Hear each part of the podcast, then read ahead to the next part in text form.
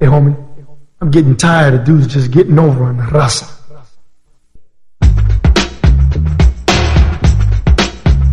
This is for the rasa, raza, raza. This is the reality dysfunction. Greetings, dysfunctionals. Dr. Ernesto back at you with another episode of The Reality Dysfunction. Today, I had the real pleasure of talking with Margo Cowan, Lupe Castillo, and Gage Stewart. Margo and Lupe are organizers of many decades who have taken on the U.S. immigration system over and over with surprising success. Their secret, and this is where beginning organizers would do well to take heed, is building community power through community mobilization. Cowan and I also share an important legacy as we were both organizers for the United Farm Workers, her in San Diego and myself in Detroit. We talked about their ongoing campaign, Justice for All, which takes as one of its central tenets that the right to legal counsel should not depend on charity. It is a brilliant campaign that Castillo and Cowan are heading up through their grassroots fighting machine, Keep Tucson Together. One last thing before we really get into it. Meeting another Chicanx academic who is involved in grassroots direct organizing was a treat and inspiring. These veteranas are on point. We're going to about to get started. We have uh, Gage Stewart, Margo Cowan, and Lupe Castillo with us. And so I'm just going to kind of hand it off to them. Maybe Margo and Lupe could start by telling us a little bit about themselves. This is Lupe, and basically, I'm somebody who is, uh, I guess, a veterana coming out of the Chicano movement of the 1960s.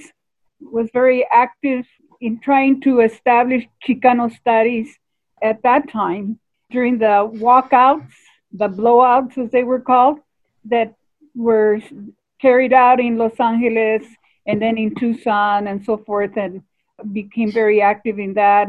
The anti war movement against the war in Vietnam, and uh, from a Chicano, Chicana perspective at that time.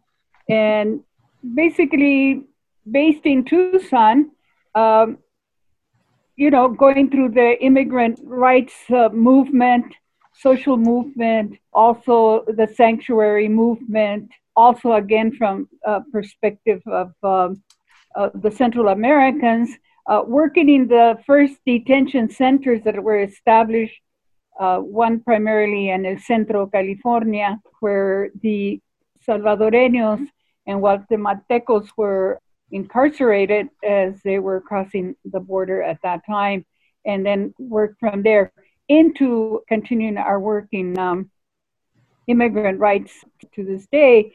So my, even though I was one of the first teachers of Chicano studies that was uh, carried out at Pima Community College, the first class that I taught there was in 1971, and the perspective was entirely as uh, as a Chicana and used the first book that was that still I consider to this day the Bible of Chicano studies, uh, Rodolfo Acuña's Occupied America, America, which was the first Chicano Chicana studies that was that was written from that perspective. So I'm very much rooted in Tucson. I was born in Tucson. My family uh, is uh, generational from the borderlands, Sonora, Arizona so we are indigenous to to this area. So that's a little bit about me, and of course you knew about my arrest at uh, the District One when we were fighting uh, that the renewed, you know, because many of the young people then thought, oh, this is we're doing this for the first time. Yeah, this was like the third time, the yeah. third uh, battle that was carried out for Chicano studies that is still continuing. So um, my participation is in in resistance, and so here's Margo. First, let me say that we really appreciate uh, the chance to chat with you and get to know you a little bit this afternoon. Uh, muy agradecidas. I have organized forever, I guess. I was very fortunate, managed a strike, the Egger-Ghio strike in uh, southern San Diego County in the early 70s. I lived in Tijuana at the time and uh, I was able to to really meet Cesar and Dolores, work closely with them, and learn from them. And I always think that I did learn some incredible ways to organize, but more than anything, I really, I really uh, learned how to act in community, Yeah. the value of community and community values. Um, and it's carried me through through all of the various um, various campañas that I've done, and also in, in my professional life. Um, after that strike, I came back home to Tucson and um, managed a, a war on poverty office in my neighborhood.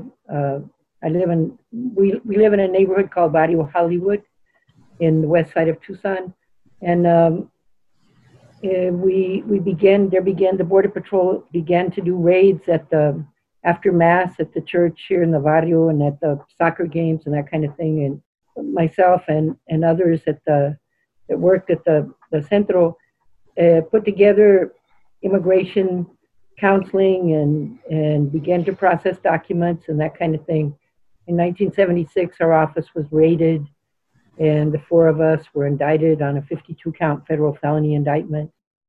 So we we organized. That's what we do when we're under attack.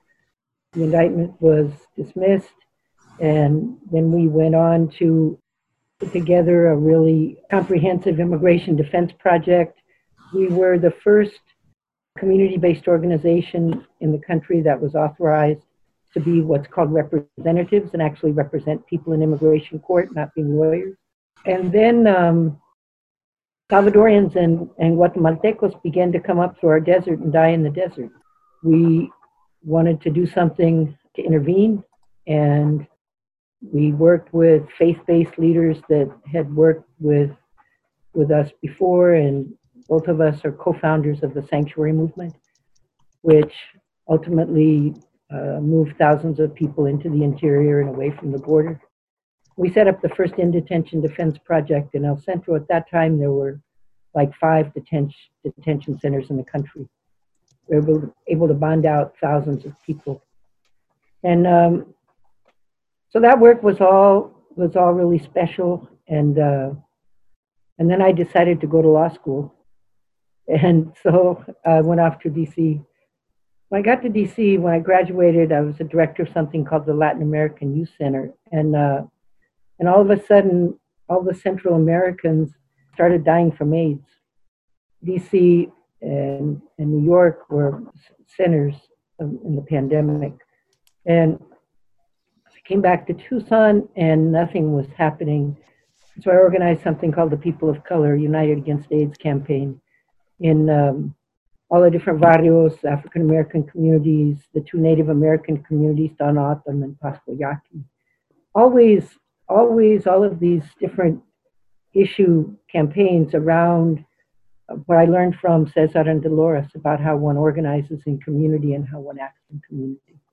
After that, I went to work for Tohono O'odham, was a general counsel out there for a year, and uh, I wrote something called the Tohono O'odham Citizenship Act, which was introduced in Congress and unfortunately didn't get out of committee because there are a significant number of federally recognized American Indians, Tohono O'odham, that are nation state Mexicans. When they began to enforce policies um, along the border, these people were the first to be separated from their traditional lands.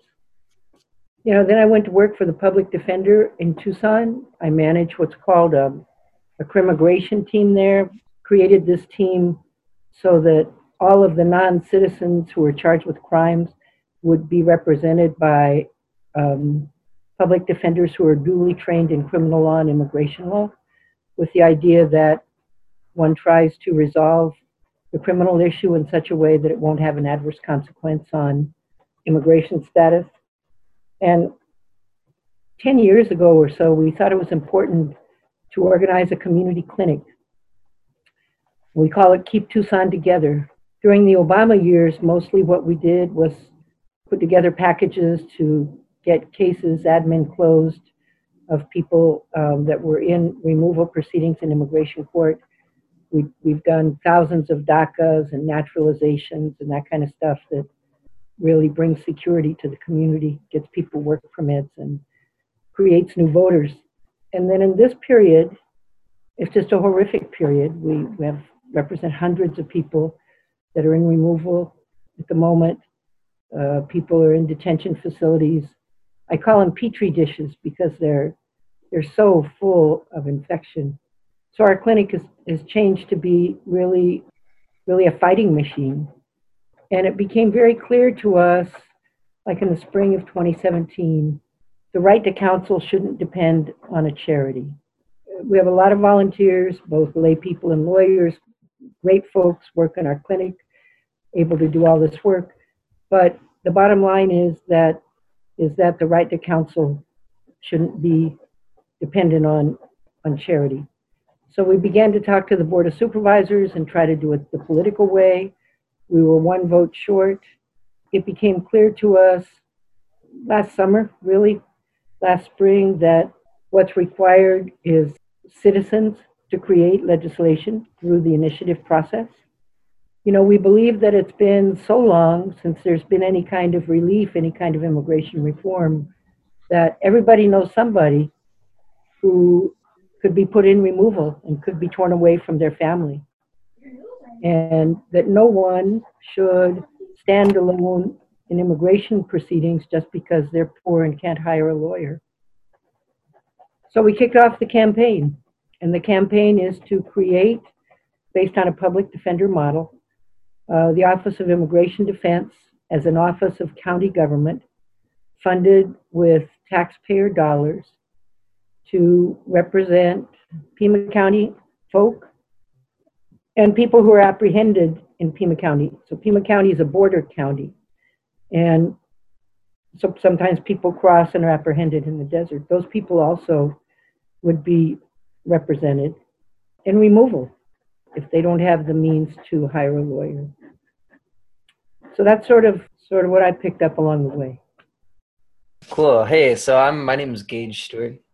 I am currently, um, as of late, working with the Pima County Justice for All campaign, just as a general organizer to help oversee the operations of this campaign in any way that you know I can be helpful to just be assisting to Margo and, and Lupe. And as of late, you know, we've been really trying to figure out how to move forward with this campaign under COVID conditions. And, you know, we'll talk a little bit about that, but that's really been um, a big challenge and, and something that's been really hopeful and creative and also very frustrating for a lot of campaigns, including our own.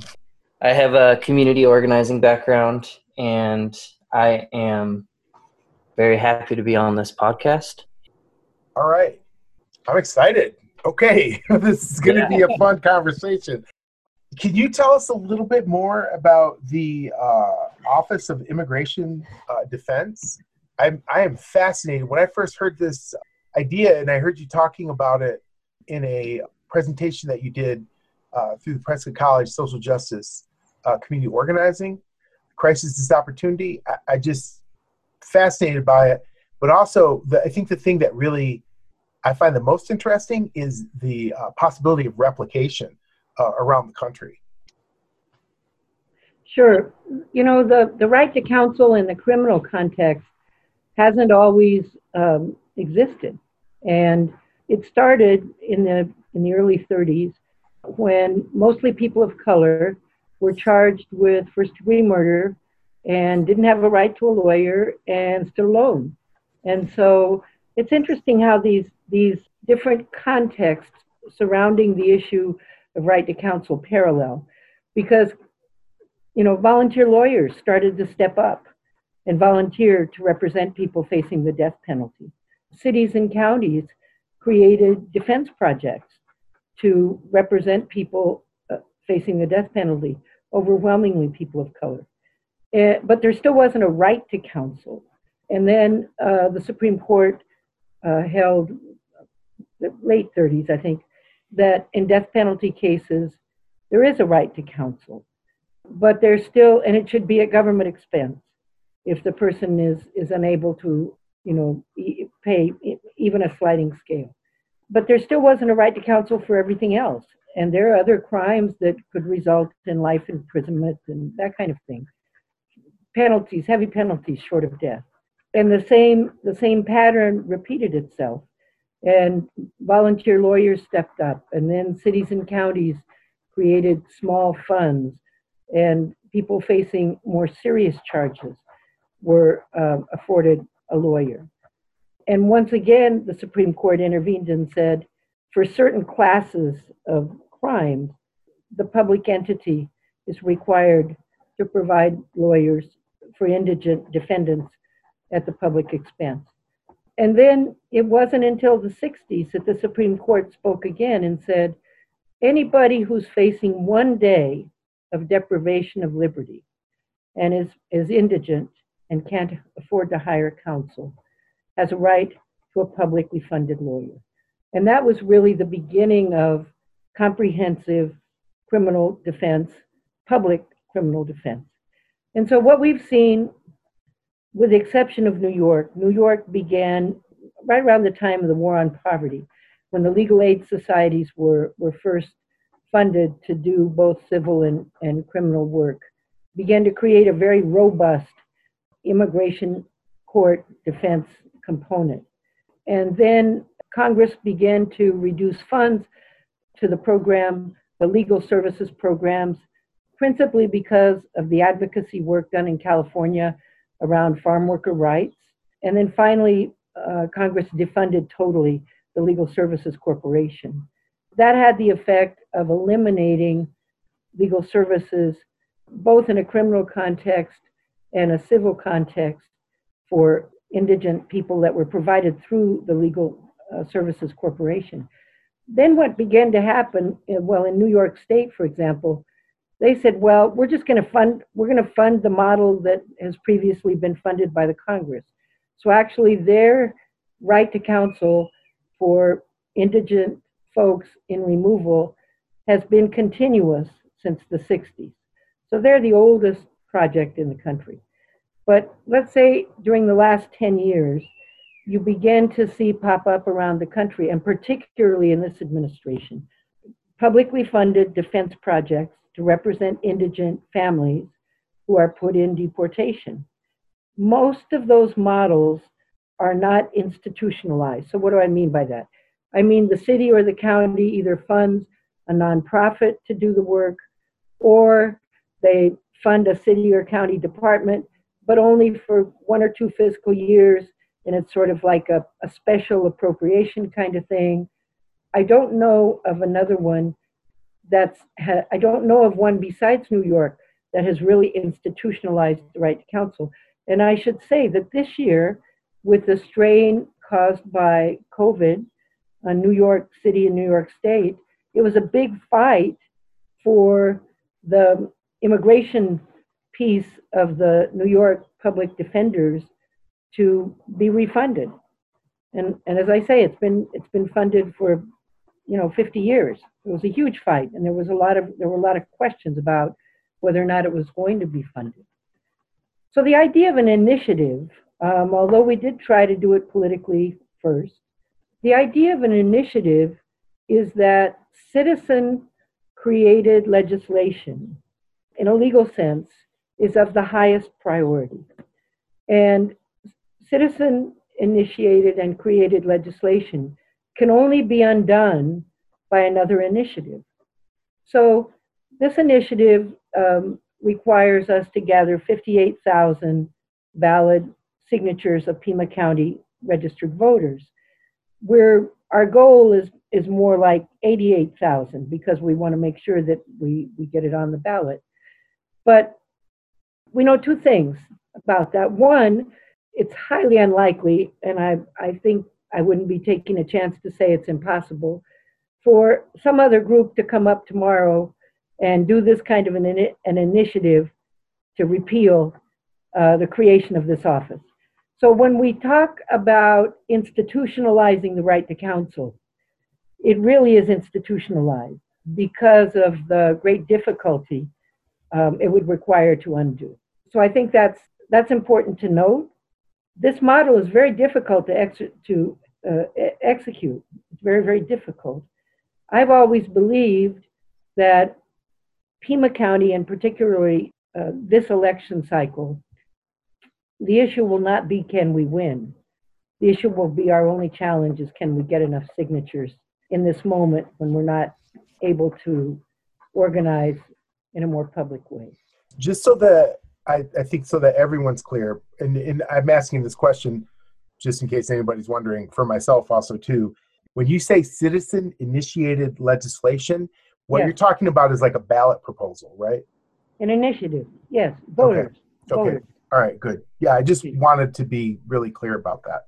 Okay, I'm not really using citizen in the term of, of an immigration term, right. but I'm using it as registered voters in Pima County in the democracy exercising the muscle in mass that the, that we all have. I- think it's inter- it's uh, important to point out that initiative um, movements are very rare. Very few states have this. Arizona was, uh, if I'm not wrong, was one of the first states when it became a state. One of the reasons it was not immediately brought in is because it insisted on having initiative possibilities. That is, law could be driven by community, you know, rather than going through a political process. So for us in this uh, particular initiative, as Margo pointed out, we begin within the political system, going to the Board of Supervisors. That failed. But what we knew and understood is that as and you as an organizer also understand this is that you never initiate a change within the political system unless you have an underlying social movement to force that. So uh, moving from that political stance that we took of going to the board of supervisors uh, was just the opening stage of where we were going. Uh, if that failed, then we have the initiative, and that that is uh, coming out of grassroots social movement, so that it isn't an isolated thing that we're doing just for the election, but that it creates the the underlying movement of um, of citizen initiative, community initiative, everyone who resides in Pima County, in Pima County, Right. that become part of it, uh, whether they're here, uh, you know, undocumented or whether they're here as winter visitors, whatever their their place in Pima County, they become part of it, a- and a movement is initiated. We have to be very clear that it isn't just a political moment of achieving this, but what is behind it and the resistance to it as well. Yeah. There's a lot of things about the history of Tucson that, I mean, both of you uh, really touched on in in your opening comments when you were telling us about yourselves. I mean, you know, specifically to the point that you made, sister, about it not being just a, a political move, or that as as an organizer, we don't just initiate things that we know that there's no backup to, and so that the the work, the real work, like the on the ground in the block work of immigration reform has been going on in Tucson for decades now. I mean, one of the things that I learned when I first got here is that Tucson is really the epicenter of the sanctuary movement that was going on in the uh, 70s and the 80s. And I'm I'm also I was just kind of wondering, Margo, if that's because you had mentioned that the immigration counseling office that you were working in in 1976 was raided, and uh, I was just wondering if you know that was a that was a part of the the sanctuary movement, you know, and how these things have just kind of built out over the decades. Well, you know, it's all connected. The, the office was called El Concilio Manzo. Uh, Manzo is a elementary school uh, here in the barrio. Uh, Enrique Manzo was one of the first Chicano uh, educators. And so it's, it's the, the, the formal name of this neighborhood is Manzo, pero todo lo dicen en Hollywood. Um, and, and yeah, the work that we did at Manzo, there have been um, mutual defense organizations and clubes and societies and all of that entre comunidad just forever into some way before Arizona was a state, Yeah. you know? And and so the work that we do and have done, I mean, even the work that we've done for years and years is really it's just kind of like the last contribution on top of this rich, rich, rich piece of work that's just been done forever in community by community, you know? And so yeah, we did the we we began to fumble our way around immigration defense. The government really really uh, launched us off into be full-time immigrant defenders when we were indicted because we we had to check out what all this meant.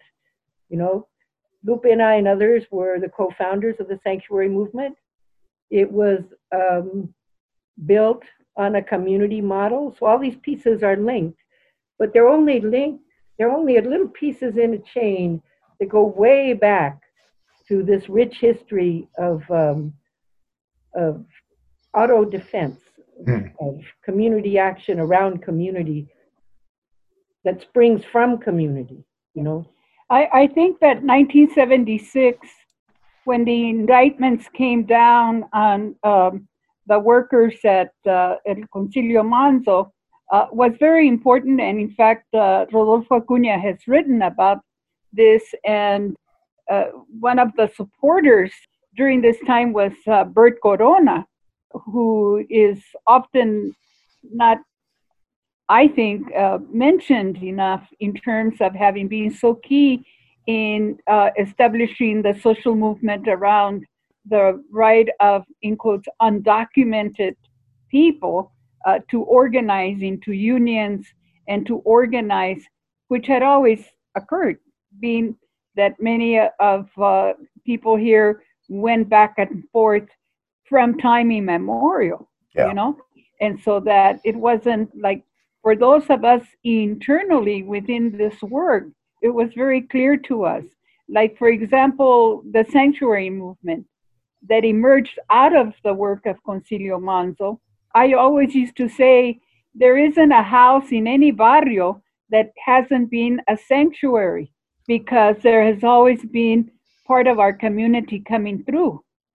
So that every house in every single barrio across this country has been sanctuary, has Yeah. provided sanctuary, is a sanctuary center, right? And all we were doing then is uh, bringing in to that uh, umbrella the people from Central America, because many of them first came to El Concilio Manzo.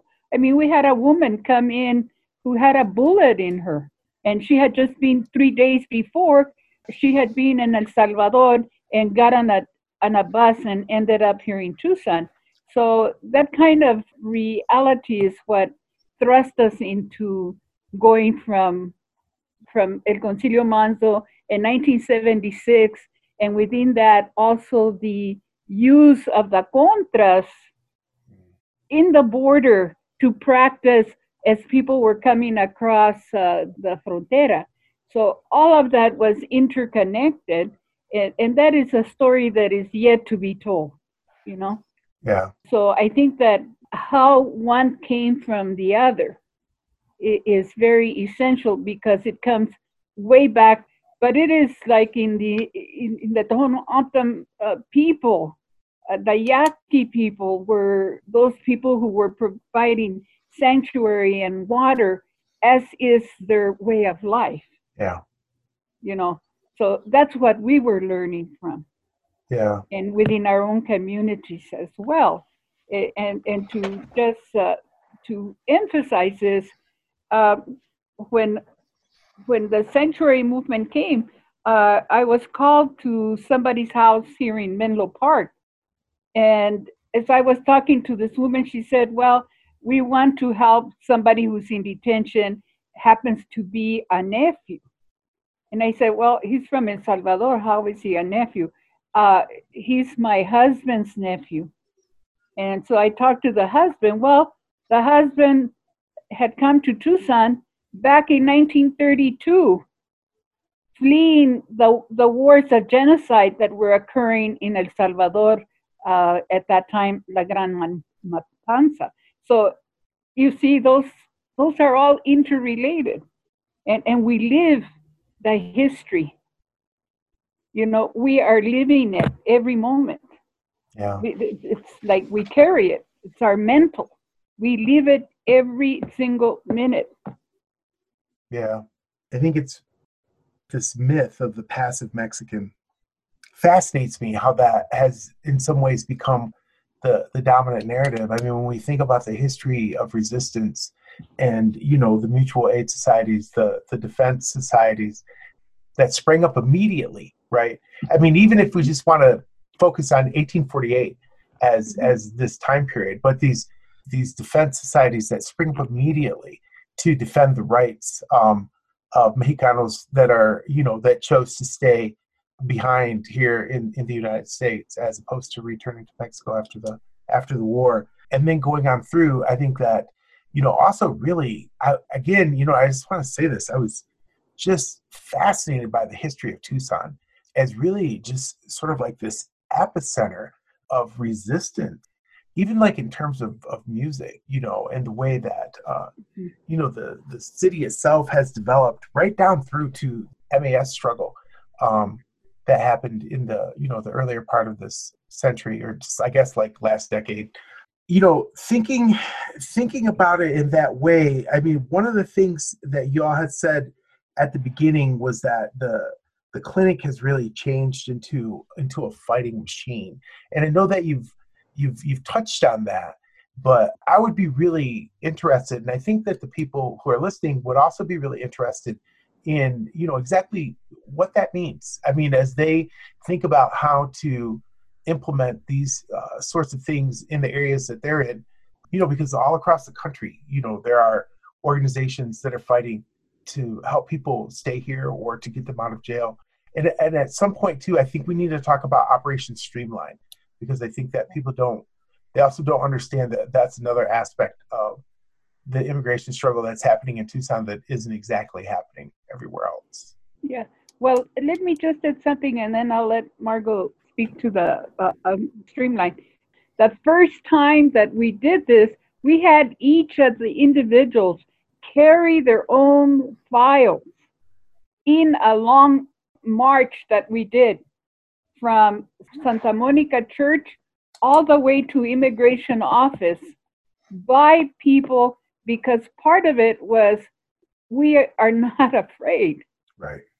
We are not afraid. We are proud. We are in our home.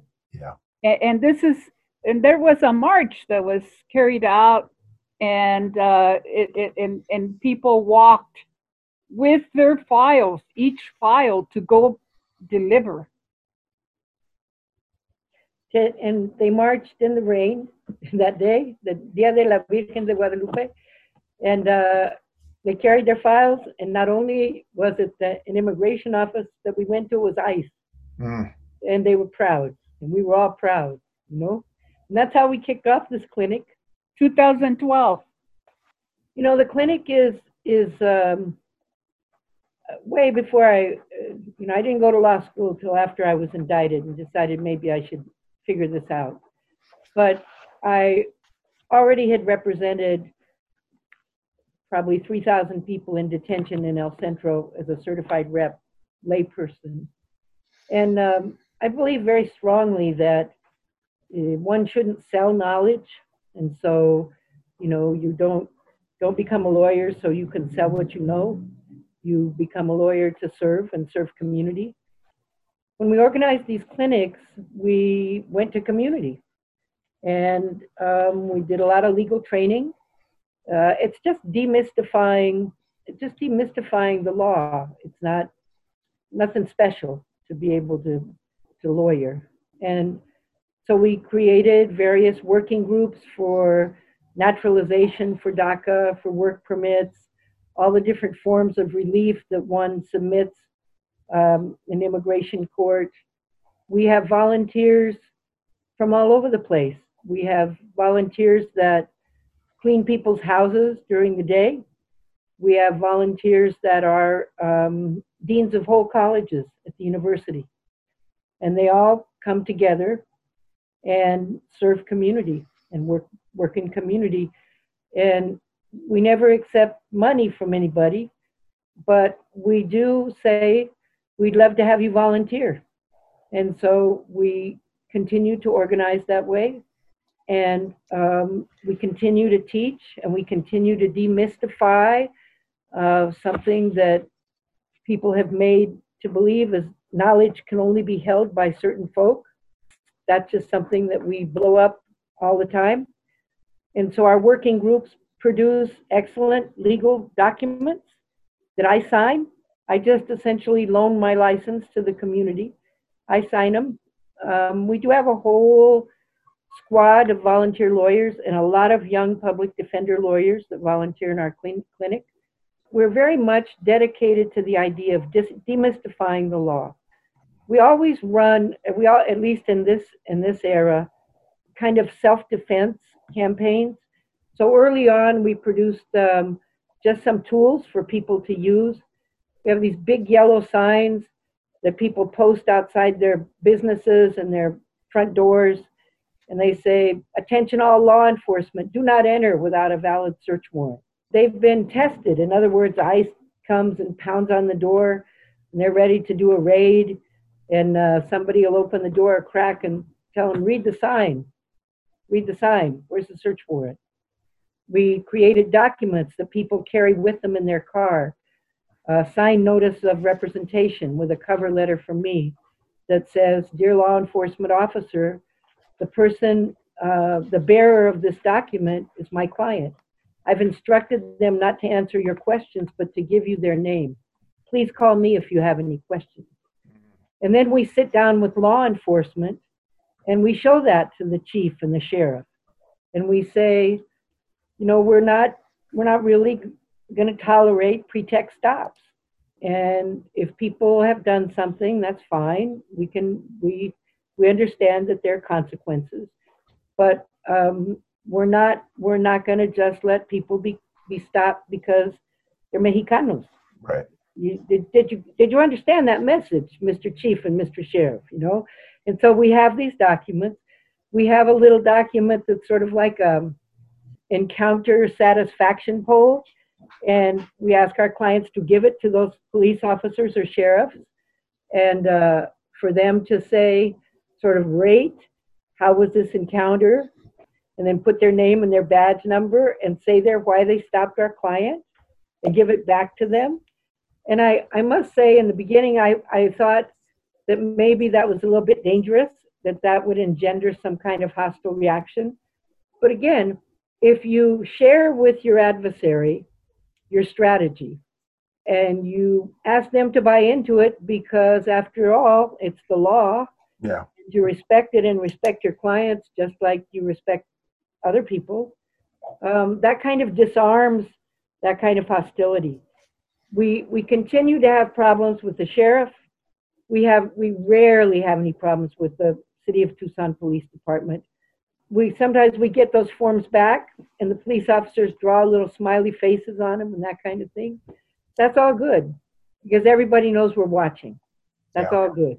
So we figure out ways and tools that folks can carry with them.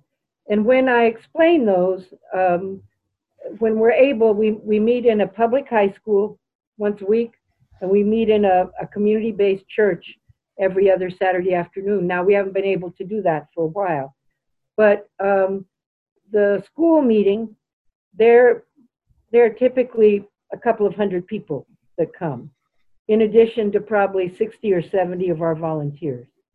And, and the, whole, the community knows if your loved one got picked up during the week, uh, if you have questions, whatever, they know that's where they can come and we're there and they can count on us.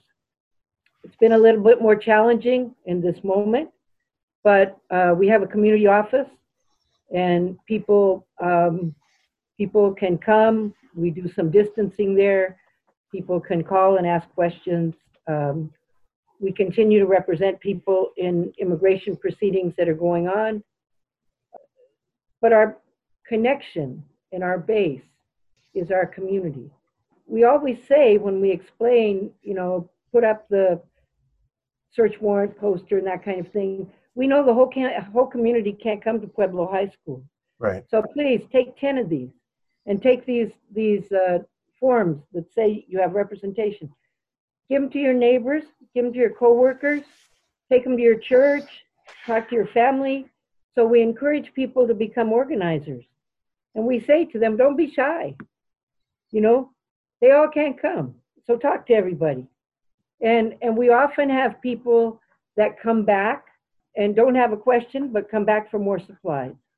So we're always looking for ways to maximize community contribution because we know when one contributes, one becomes an owner. And, and we also want ideas and we, we want, uh, you know, to grow uh, the energy of the movement. Yeah. And, and, and the only way we can do that is, is by um, creating opportunity. You know, often legal clinics, information goes one way, not, not us. We want to we want to know what's going on in community, and we want community involved in this intervention strategy. Because at the end of the day, our goal, we don't really care how, and we don't care if we win or lose. Our only goal is to keep families together, Yeah. keep people in Tucson, and we know that there will be a, a brighter day tomorrow. We know someday there will be immigration reform. And, and our challenge is to keep everybody uh, together and safe until that moment happens. Yeah. Yeah. That's definitely a fighting spirit.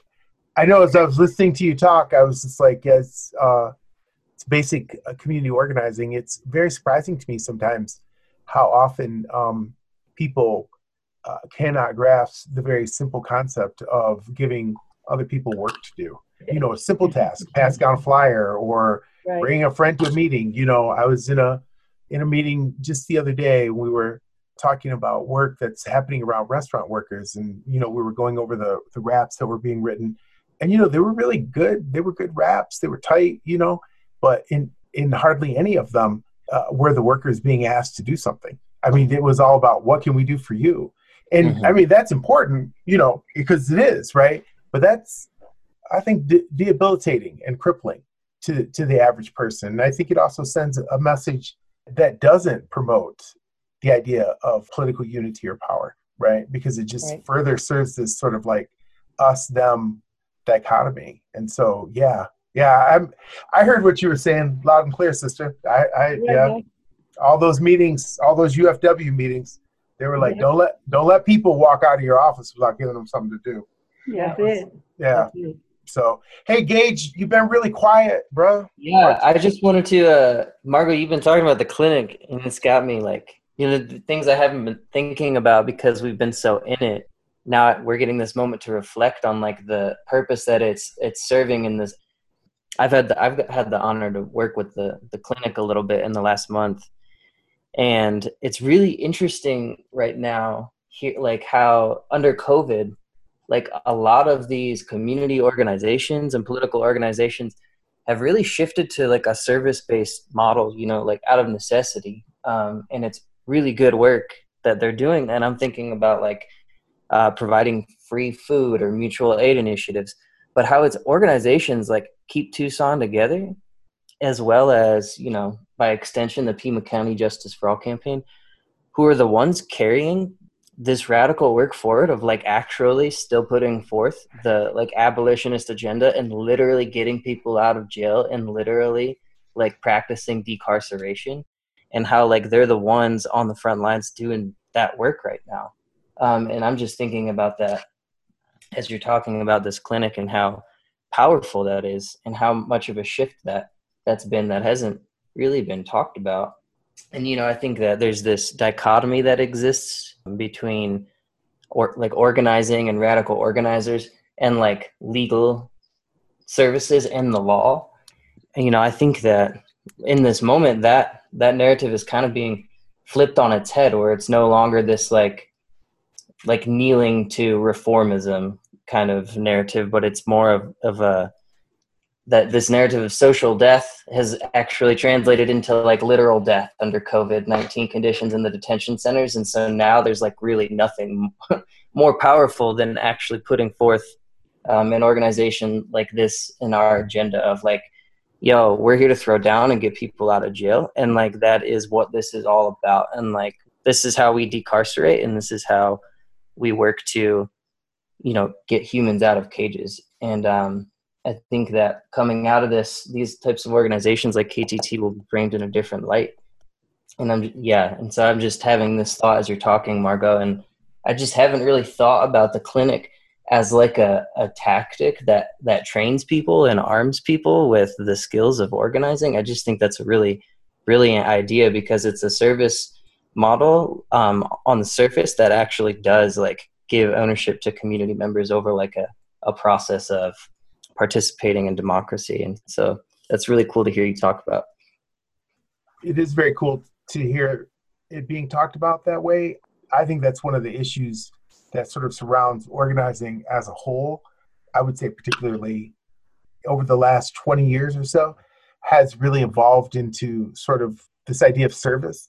And I, I mean, it may have to do actually with, you know, the institutions themselves uh, creating um, uh, what do they call those like serve days of service you know or whatever like where everybody goes out and paints a fence right. or you know that type of thing um you know and there are like and then sometimes they say oh you know we did community organizing we went and picked up trash mm-hmm. i mean it's cool that you went and picked up trash but that is not organizing um right. that is picking up that's picking up trash right and so um part of what i really hear in this discussion is very much a uh, an attachment to the fundamentals of community mobilization, right? Yeah, I mean, the, absolutely. The, the more that you put flyers into people's hands, and you know, even I mean, even if you just like like the sisters say, you give them ten, give them ten flyers, you know, mm-hmm. and they say they're going to give these to, to ten of their friends. I mean, that's that's actually a it's a pretty big deal. I mean, yeah. for people to go out and and to do that, and so like when I hear that this clinic is a fighting machine, I am very intrigued by that uh, as an organizer, right? Because to me that means something very specific, and it, yeah. and it means that that this this clinic is a way of mobilizing people to oppose these unjust rules and laws and in legislation and yeah the whole idea around decarcer- decarceralization i mean if you think about like what's happening in our country right now I mean, all of these things that we've been told can't be done, you know, are are being done. Like being we done. can't yeah, we can't we can't let people out of prison, right? But they are letting people out of prison. you know, mm-hmm. it's somebody's lying. Quote, it's like you know, there's decades where nothing happens and there's weeks where decades happen. Yeah. That's happening. Yeah. Yeah. People are getting out. Yeah. Margo, you were going to say something. No, I just find it. You're you're so right. You're right on about that because uh, the whole immigration practice is an administrative practice, and so yeah. the folks that we're trying to get out of detention are in administrative detention. And so when you think about it, it's like as if somebody went to apply, Lupe or I went to apply for retirement, and the, went to Social Security and came back and said, well, you're one quarter short, short, you can't get Social Security. And then they put us in a Social Security detention facility. Yep. Because that's what this is, you know. But we've gone so far out into the universe about the demonization of people without papers that it's okay to put these folks in petri dishes. You know, we just have to do everything we can to deconstruct that. And now is a good time to do it. The facilities are horrific. What's going on in those facilities with regard to this to the virus is horrific. And you know i worry because we get people out and then they go home to their families. There was a, the minister of health from guatemala i saw a report in the new york times i don't know last week. They tested a whole uh, plane load of deportees from ice facilities. 75% of those folks were came back positive so we're we're exporting death Yeah. to third world countries that already don't have basic fundamental um, health care for their folks. So we have to figure out ways to um, take what we see, the phenomena that we see, and translate that into action items and uh, organize around those items. Yeah, absolutely. I think that this whole past couple of weeks or month or month and a half now, I, I don't know, I'm, I'm starting to honestly lose track of just how long I've been shut inside my house. I mean, but you know what? It, what it really shows, I think, is the crisis. It shows the crisis of capitalism. It shows that we are actively destroying our world through our economic practices, and in the sense that there are people who are clamoring. I mean, they are they've gotten their guns out. They want to go back to work Right. so bad. And honestly, it's not just their reckless endangerment of other people's lives that surprised me because I'm I'm actually never surprised when a person takes another person's life not that seriously.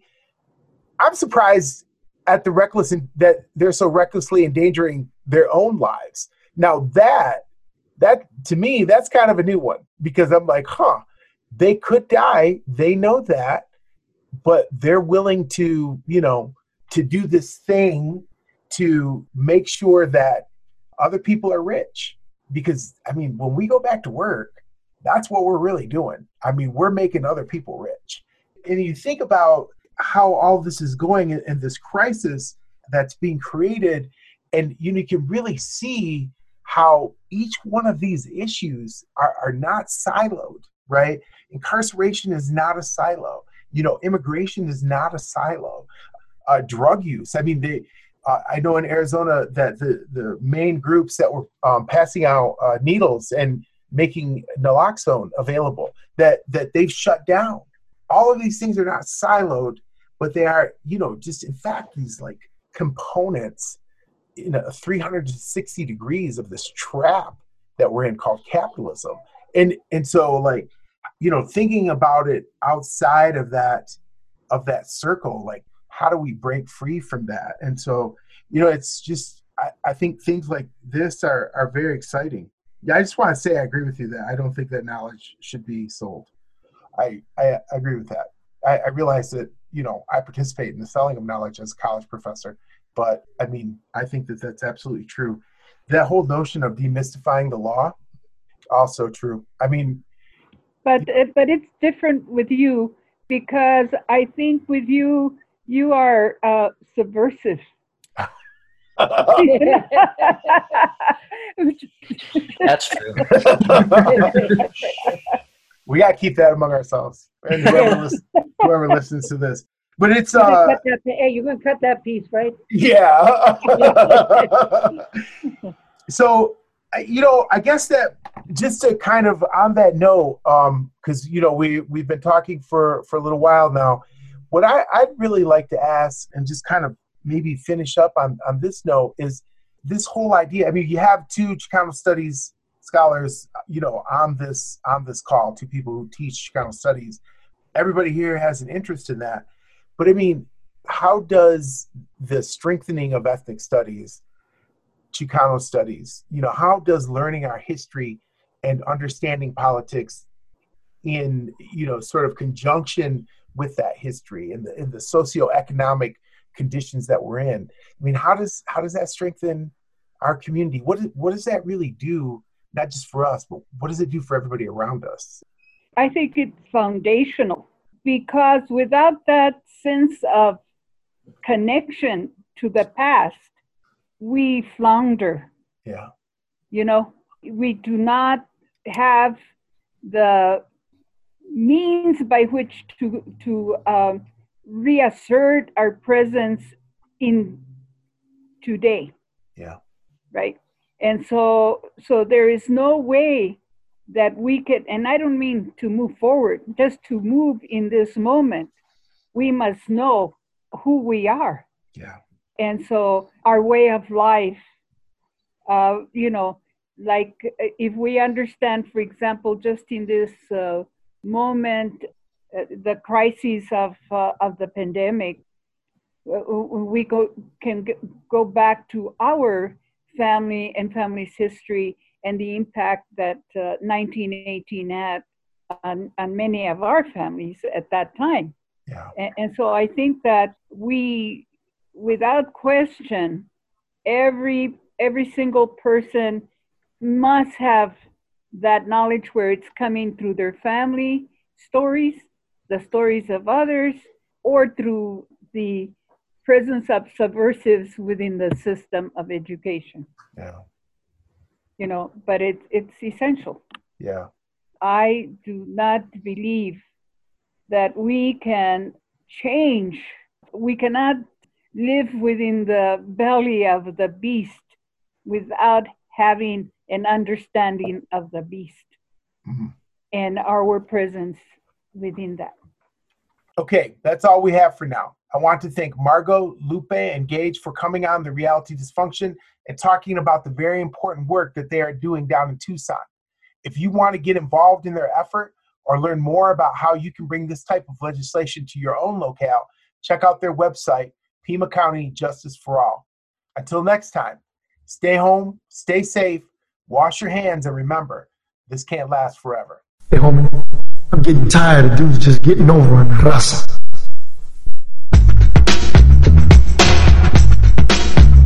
This is for the raza, raza, raza.